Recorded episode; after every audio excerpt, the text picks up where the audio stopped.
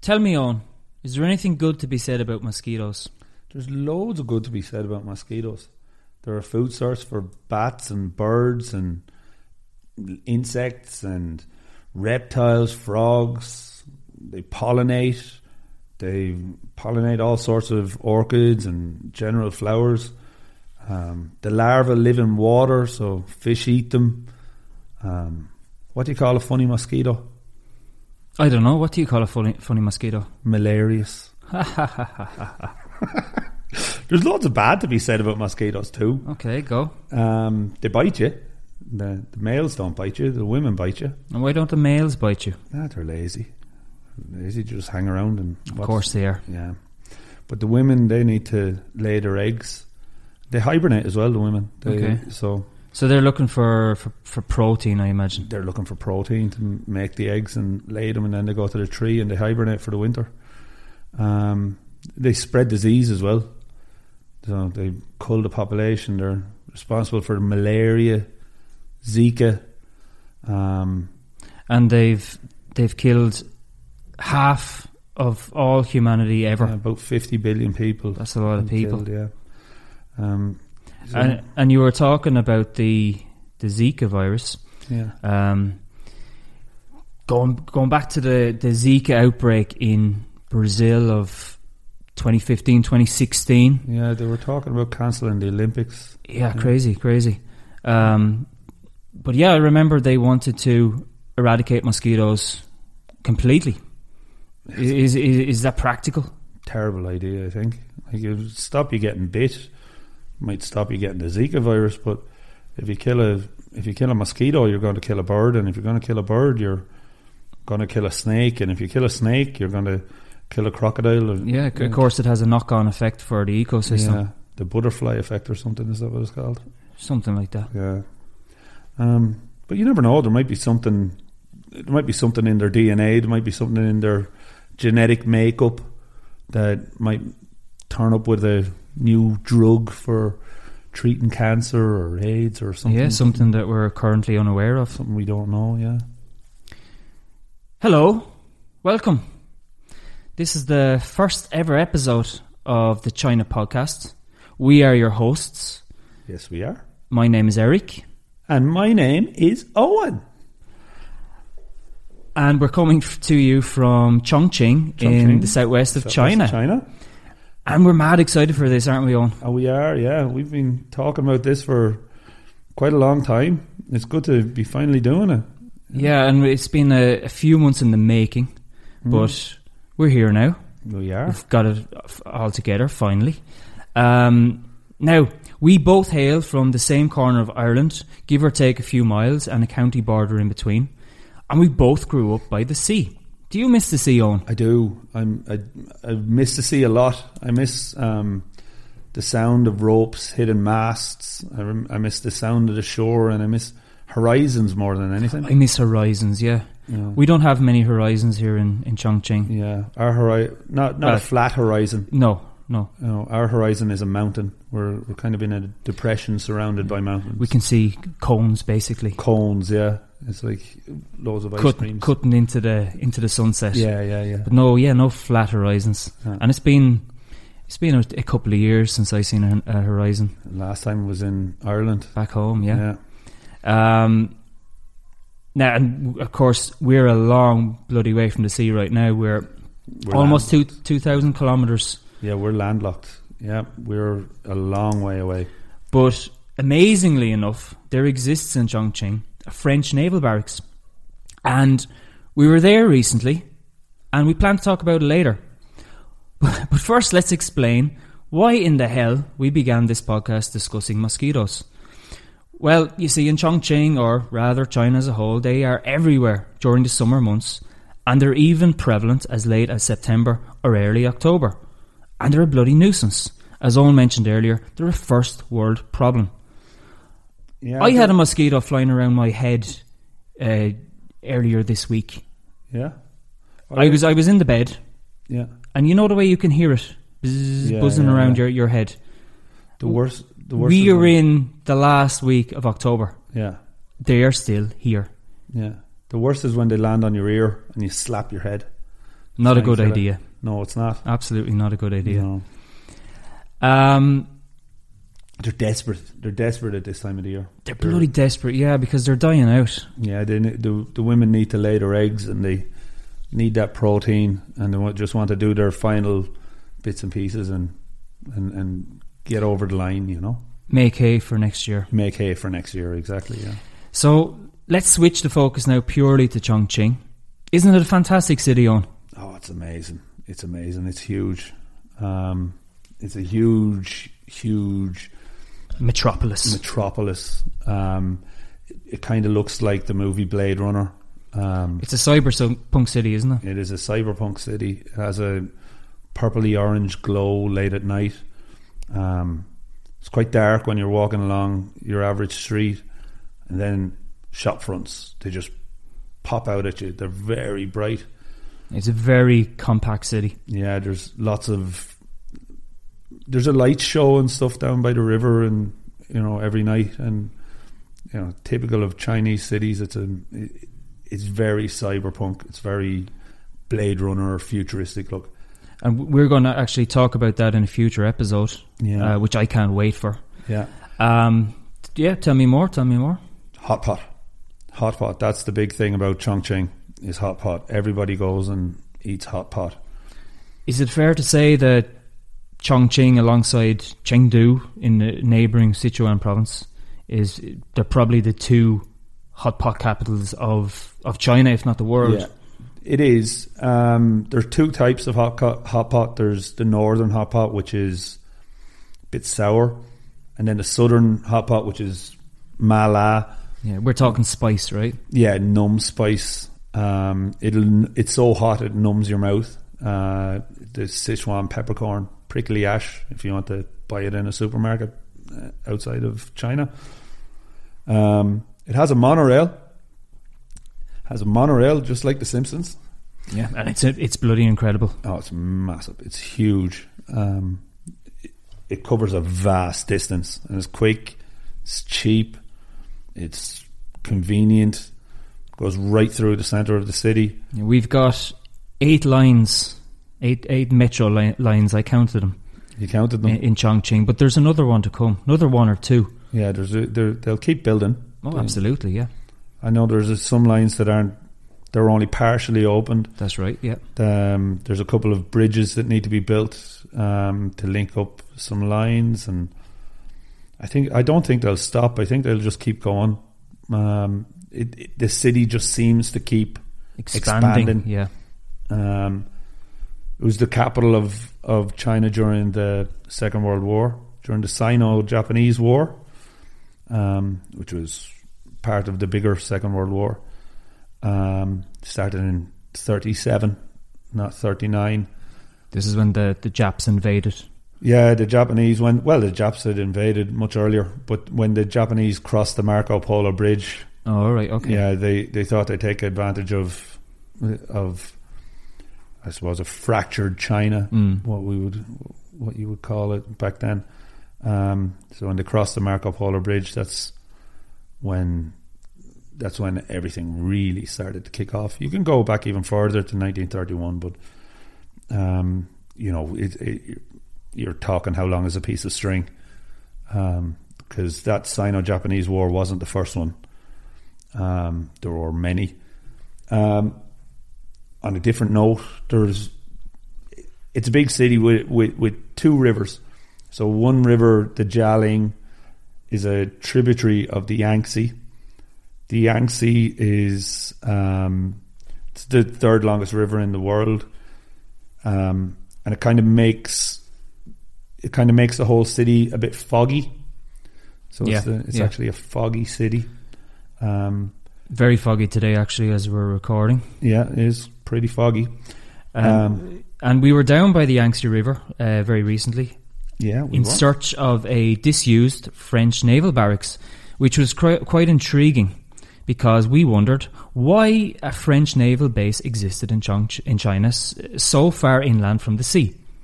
Now, we're talking almost 2,000 kilometers from Chongqing to the mouth of the Yangtze River in Shanghai. Yeah.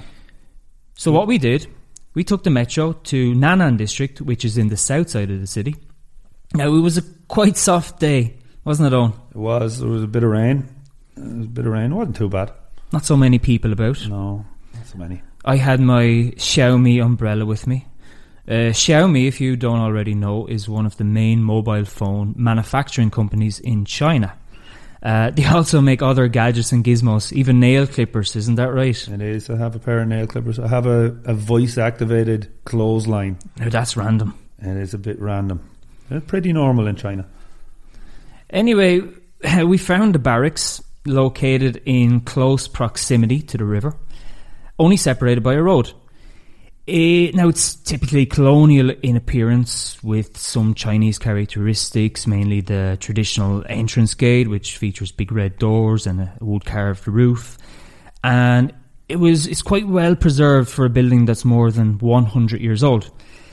Now, we couldn't get inside, unfortunately, because they were doing some maintenance work by the looks of it, but there were a few, a few plaques of information on the curbing on the street outside. But none of them answered for us the why. Why a French naval barracks in Chongqing? We weren't satisfied, so we had to do a little bit of digging. And the story we discovered involves opium, colonial powers and their relationship with the Qing dynasty, the younger brother of Jesus Christ, and a whole load of ropes. So, we'll start with opium and a quick shit on colonial Britain. Now, now let's. Uh, we must emphasise here the colonial Oh, yeah, the colonial. in yeah. Britain. I like the British. Yeah, I, li- I like the British too. I think for now for, for Irish people, which we are, uh, we have a, a history. Our country has a history with Britain. We, on a personal note, don't. Don't. No. Um, I think it's fair to say that any issue that Irish people or the, the, the Irish country has with, with Britain is probably mostly to do with the Tory party. Probably. Yeah. And imperialism in general. That's true. That's very Yeah. true because we suffered at the hands of it all. Yeah, we suffered, and and there there were, there were no good real. There were no really good imperial powers. Nothing Like, good comes from came came from that that no, that, nothing that came, era. Nothing good came from it. A lot of lot of looting, yeah, the the Germans, the Belgians, the French. Portuguese, Spanish. yeah, there were none of them were any good. You know, when there were the colonial powers tended to take advantage of of situations to further their own gains. Absolutely. Now, let's explain what opium is and why it was such a hot topic during this period of history. Well, essentially, opium is a narcotic drug taken from the unripened seed pods of the opium poppy. The trade of opium developed in the 18th and 19th centuries, in which colonial powers, mostly Great Britain, exported opium grown in India and sold it to China. The biggest player in all this was the British East India Company, which had established a monopoly on opium cultivation in the Indian province of Bengal. So, why the trade of opium? Well, because of the European countries' chronic trade imbalance with China. What do I mean by a trade imbalance? Well, during this time, there was a tremendous demand in Europe for Chinese luxuries such as tea and silks and porcelain pottery. But on the flip side, there was very little interest in China for European goods. Opium was the answer, and the colonial powers, or rather Britain in particular, were willing to do everything they could to change this. But the biggest obstacle was the Qing dynasty. They had banned the importation, the sale, and cultivation of opium. Yet a way, a way was found around the ban, and the opium trade still flourished in that opium was sold to smugglers along the Chinese coast in return for gold and silver. One of the major smuggling players in all this was Jardine Matheson and Company, which operated out of Hong Kong and sold opium right across the lower Yangtze region of China. So the Jardine Matheson Company, well, the East India Company had most of the trade coming out of uh, Southeast Asia and China, but the Jardine Matheson Company, they were pretty big players. They were based in Hong Kong, and they wanted to expand the opium trade into China, um, and they they were pretty bullish about it. They petitioned the Queen for war, um, the war against the Chinese. They kind of forced them into accepting uh, opium being legal, or at least accepting the trade in opium. Okay. Um, there were there were incidents where one in particular, um, there were five sailors who who beat a local man to death, um, and they were brought back to their their boat, and they were given fines, and they were told that they would be imprisoned when they went back to England. They went back to England, and nothing happened. Um, and the Chinese saw this as a kind of a, a, a disrespect to their sovereignty. Um, so the Chinese embargoed the English, and they wouldn't allow them to trade in the ports. So the one one day they went into the port and they weren't allowed in. Um, push comes to shove, and a, and a gunfight started. And Jardine Matheson had what they wanted, which was the start of the first Opium War. Um, the Jardine Matheson Company ended up becoming the first company registered on the Bund in Shanghai. Um, which, if you know the Bund in Shanghai, it's Yeah. it's it's pretty much the tourist place to go. Um, com- the foreign company number one registered there was the Jardine Matheson Company. Okay, very interesting. Um, so, what were the consequences of the opium trade?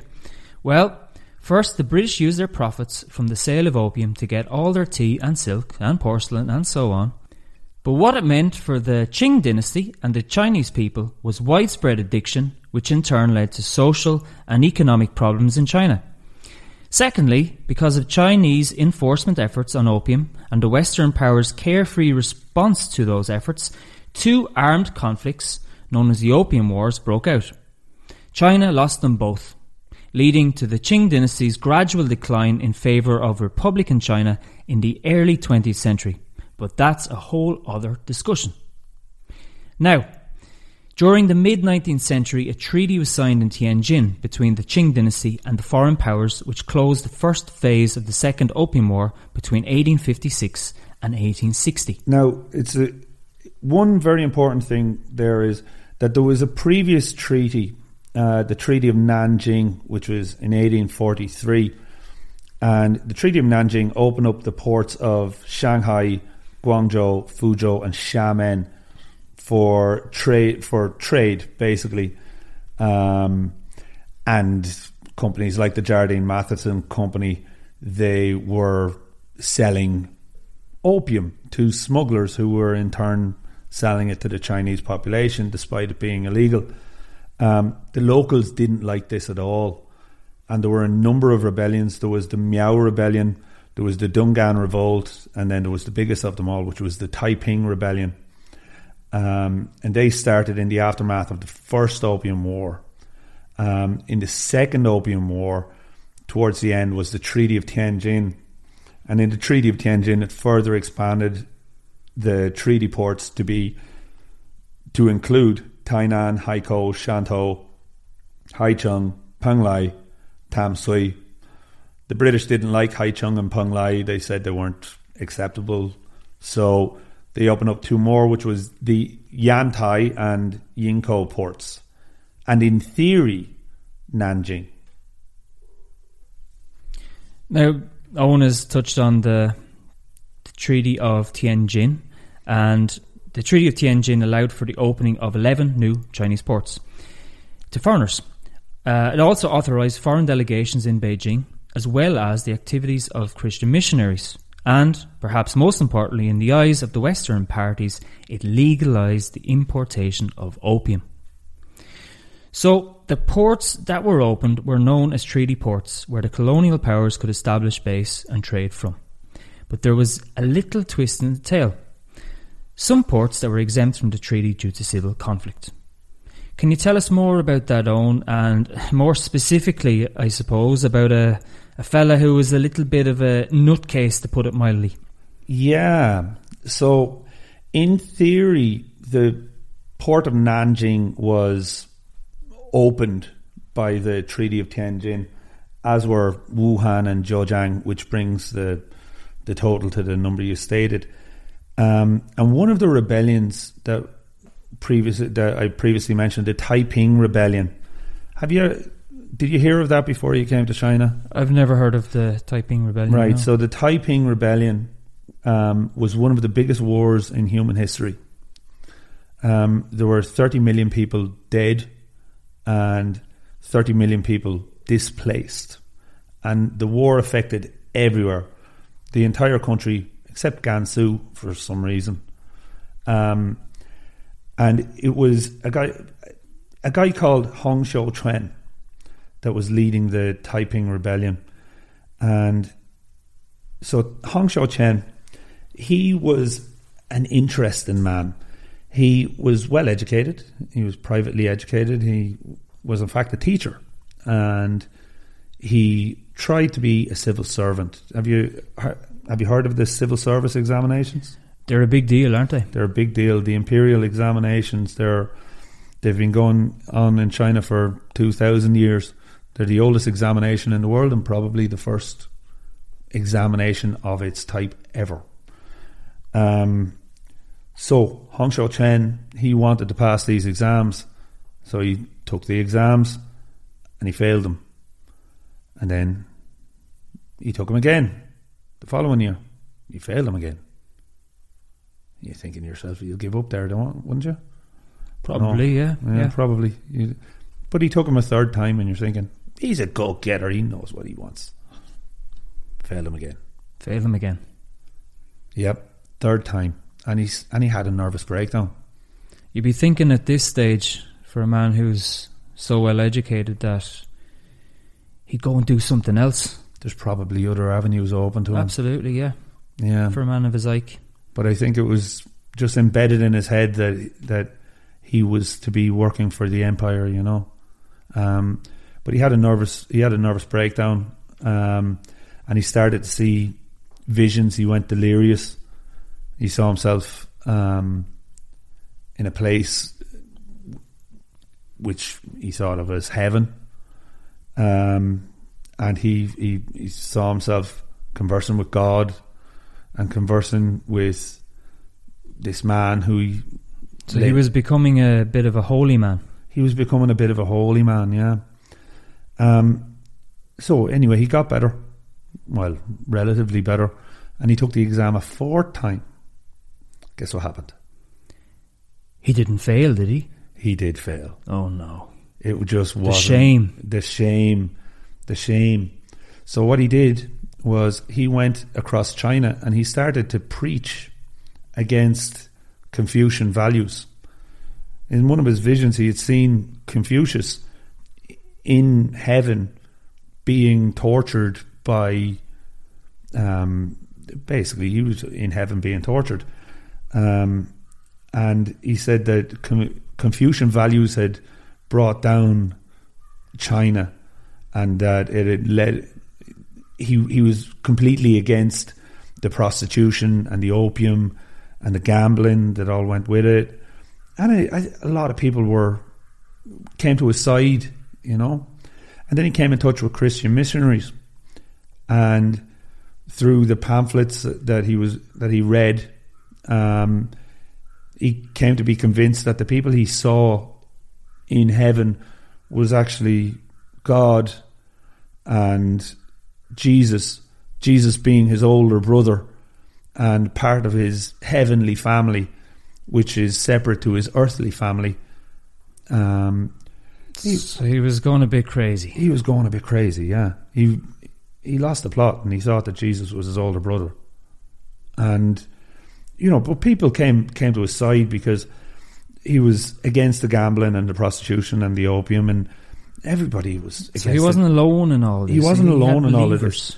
Discip- would you call him disciples, or did he? he had a lot of disciples, yeah, and people rallied to his cause, and he he he he set up his government from Nanjing, which is where the Treaty of Nanjing was signed, Yeah, obviously, yeah. um, and the the British they they saw that this Nanjing, Wuhan, and Zhejiang they were closed according to the Treaty of Tianjin. So they thought to themselves, well, how do we get it open? How do you get it open? You finish the rebellion. How do you finish the rebellion? Well, they have the boats, they have the guns, and so they embargoed Taiping. Um, now, remember, this war cost 30 million people their lives and 30 million people more their homes. So how does that compare? Thirty million people. It's bigger than the bigger than the First World War. That's huge. Absolutely enormous. It's one of the biggest rebellions in human history. It, it is the biggest civil war in human history. Um, it's one of the biggest wars, full stop, in Yeah. hu- in Yeah. human history. Um, like I say, it's bigger than the Second World War. But the British and the French and the Qing Empire, they embargoed, they embargoed Nanjing, and they didn't have any food to eat.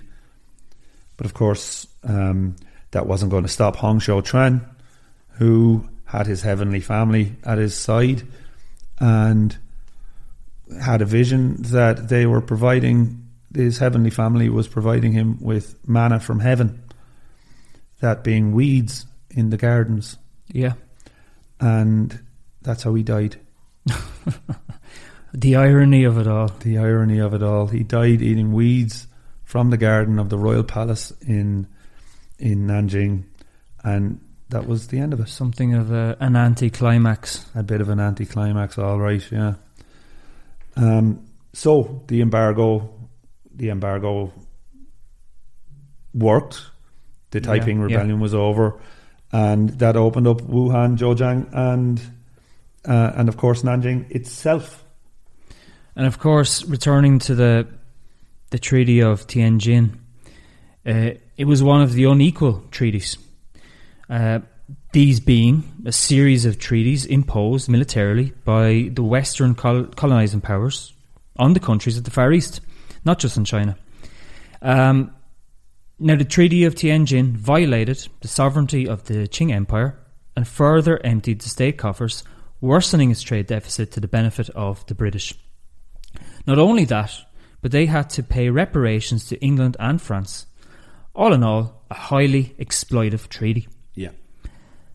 Another one of these unequal treaties, which we'll briefly mention, was the Jifu, or Yantai, Convention of 1876, which gave extraterritorial privileges to colonial powers, such as outlawing certain forms of taxes and opening a number of new treaty ports in the upper Yangtze region, so long as steamers had succeeded in ascending the river so far.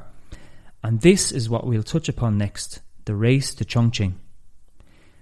Now, the first steamboats to circulate on the Yangtze River were armed vessels which supported British troops during the First Opium War between the UK and China. But the focus was now shifting to using these boats for commercial purposes. The prize, of course, the upper Yangtze region, mainly the Sichuan and Yunnan provinces. We mentioned how many foreign merchants viewed the expansion of the 1860 treaty port network as one solution to the problem of finding profitable business in China. And now the belief was that money was to be made in China's interior. Sichuan, during this period, was relatively well off. Its population was able to afford some foreign imports, but the province was also fairly self sufficient, and, in terms of opium, the distribution and sale of opium was virtually an all Chinese business.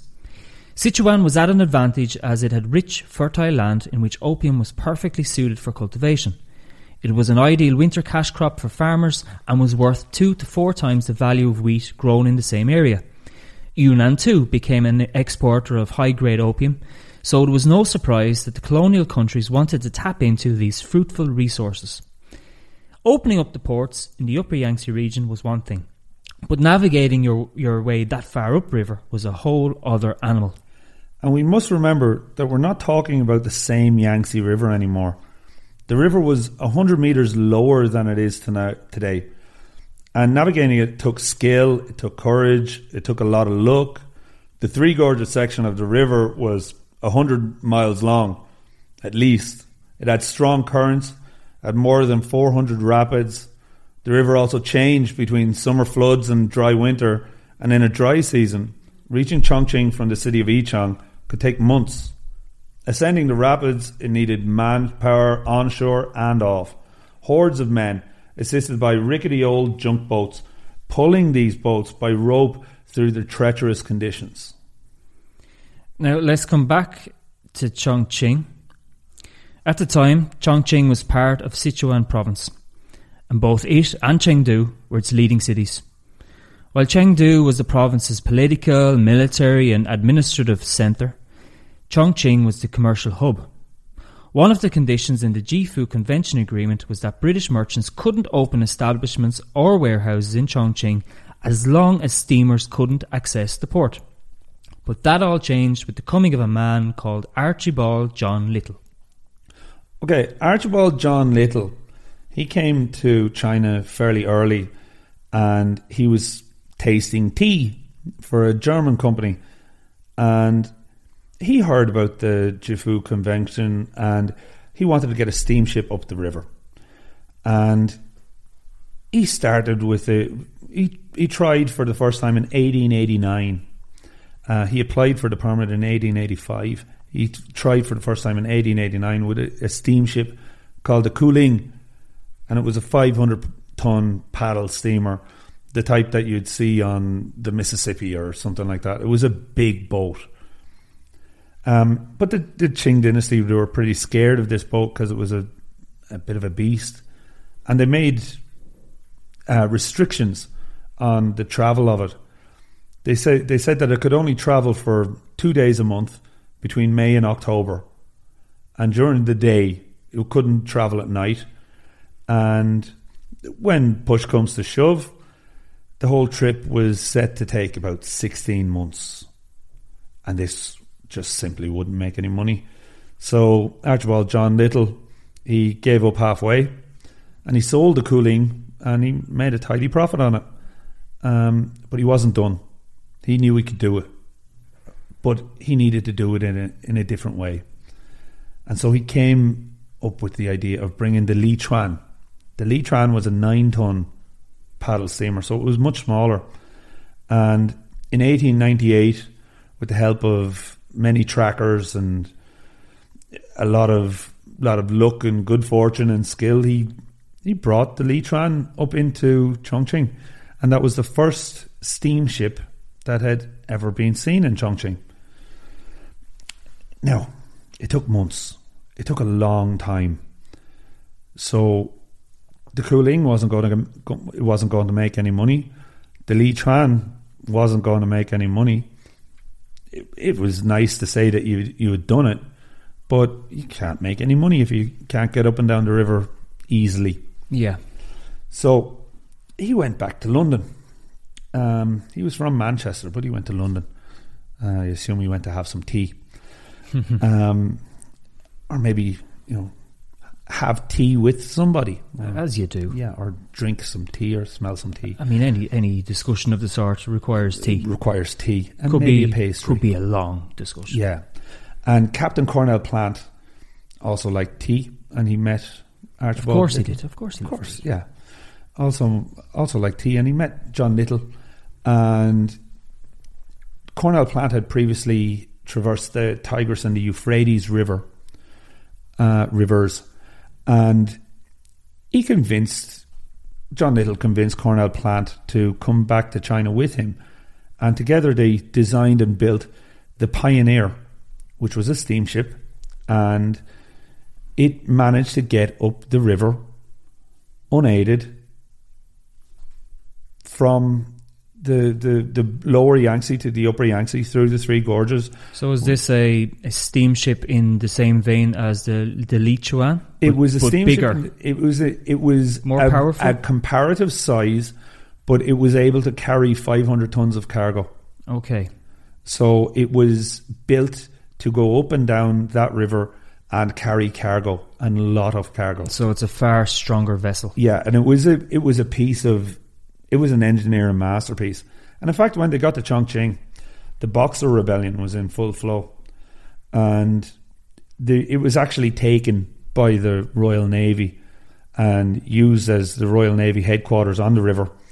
Um, so they never actually got to make any money off it, uh, which is kind of a bit sad, but at the same time, you know, it is what it is. He got the money for it. Um, and he continued to live in Chongqing and he, he built other ships and he went up to Tibet and, you know, his, his wife, who is also a very interesting woman, we might talk about her another time. And Cornell Plant actually started working for a Chinese company, uh, the Sichuan Steam Navigation Company. Okay. And he started, to, he designed a few boats for this Chinese company to allow trade from the upper to the lower Yangtze River. Yeah. Um, and they loved him. They loved him. He, he facilitated trade and he, you know, he was just this, he was a sailor basically. He was a sailor who was very good at his job. And if you go to the Xingtang, or if you go to Xingtang, which is by the Taihu Lake west of west of Shanghai, you'll see there's a 10 meter tall obelisk.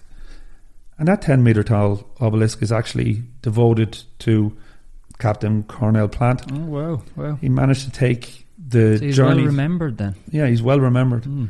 He managed to take the journey time down to six days upriver and two or three days downriver. And remember, that's about 2,000 kilometres, so that's not bad. That's very impressive in such a, a short space of time to, Yeah. to make those gains. Yeah, absolutely. Because when we talk about the Three Gorges area, you know, a lot of people will be familiar with the dam, the Three Gorges Dam. Yeah, the Three Gorges Dam is just a Yichang there, yeah.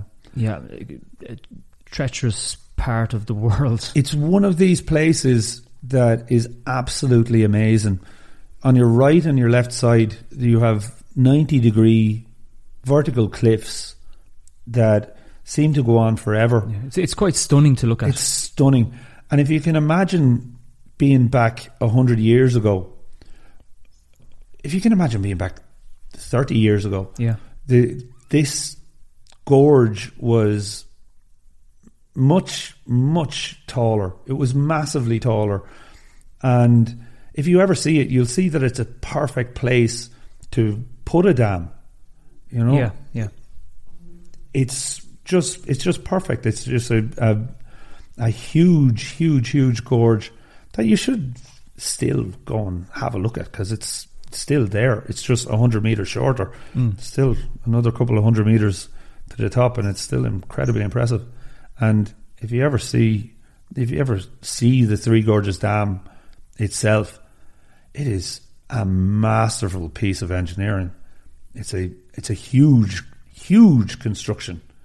Yeah, hats off to everybody involved Yeah, in putting that together. if you need something big, ask the Chinese. Yeah, you've got manpower They've got the manpower. They've and and the materials They've got the so. manpower and the materials. You know, they've focused on primary industry. If they if they need steel, they've got it. You know, So, yeah, around the around the turn of the twentieth century, two to four million taels, which was the local currency of Chongqing at the time, of Sichuan, uh, two to four million taels worth of opium was passing down through Chongqing's foreign customs every year. That's that's a bit. That's quite a lot of money lot at of money. the time. yeah, it's a lot of money. Yeah, that's a fortune.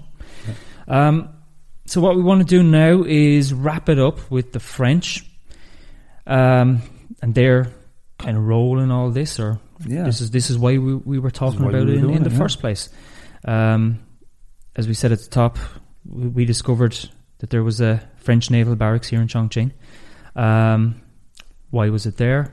How did it come to be there? Well, in 1901, the Olry, which was a French gunboat under the command of Lieutenant de Vaisseau Emile Hourst, was dispatched for a cruise up the Yangtze River to Chongqing, where it arrived on November 13th, 1901, thus becoming the first French gunboat to reach the upper Yangtze River.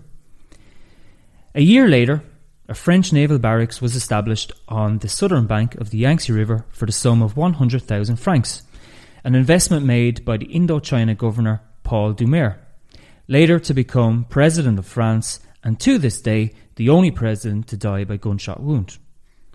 The French naval barracks acted as a control and material supply station on the Yangtze River and also served as the French consulate during the Second World War. And that's why there is a French naval barracks nearly 2,000 kilometers inland in the city of Chongqing in China. And it's um, like this is not going to be always about history. This is a story when we went out for a walk. And we saw this and we wanted to know why. And we encourage you to go out and have a look at your surroundings. You'll never know what you what you'll find. Be a bit inquisitive. Ask another question. Yeah, it's worth the walk. It's definitely worth the walk.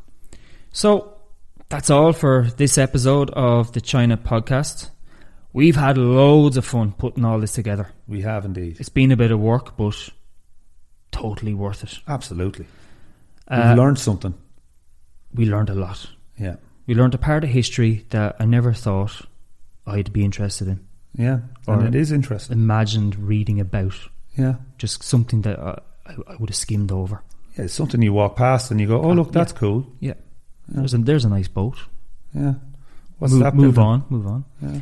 Um, so yeah, we hope you've enjoyed listening, and we'll talk to you next week. Toodles.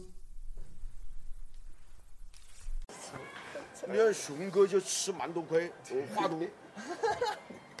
其实这样啊，我话多，我有时候我呢，我很长，我不瞎逼逼。我有时候一天都不说一句话，我不说话就蛮狠人的。说的蛮好，我不说话就是磨刀我，晓不得？嗯。那那已经都磨刀了。